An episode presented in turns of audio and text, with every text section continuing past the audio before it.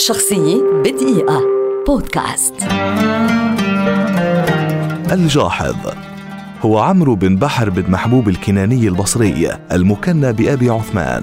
ولد في عام 159 للهجرة في مدينة البصرة في العراق ولقب بالجاحظ لجحوظ عينيه وهو أحد أكبر أئمة الأدب العربي في عهد الخليفة المهدي في العصر العباسي. لم يكن الجاحظ حسن المظهر إلا أنه كان فكاهيا وهزليا وقد استوحى من شخصيته بعض سمات كتاباته إذ كانت لا تخلو من الفكاهة. لم يترك بابا للمعرفة إلا وطرقه. فقرأ الكتب وتتلمذ على يد علماء عصره.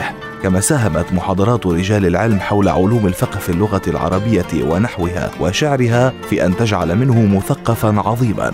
ولم تقتصر ثقافته على لغته الأم بل امتدت إلى الفارسية واليونانية والهندية.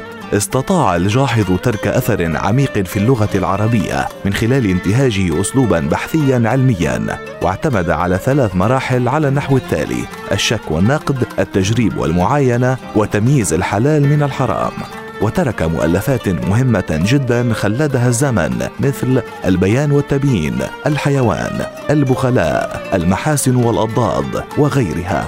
أصيب الجاحظ في آخر حياته بشلل حرمه من الحركة ومواصلة رحلته في الأدب العربي وتوفي خلال مطالعته بعض الكتب بالقرب من مكتبه فسقط صف من الرفوف عليه حتى مات أي أنه مات مدفونا بالكتب وكان في ذلك الوقت يناهز من العمر تسعين عاما سنة 255 هجري.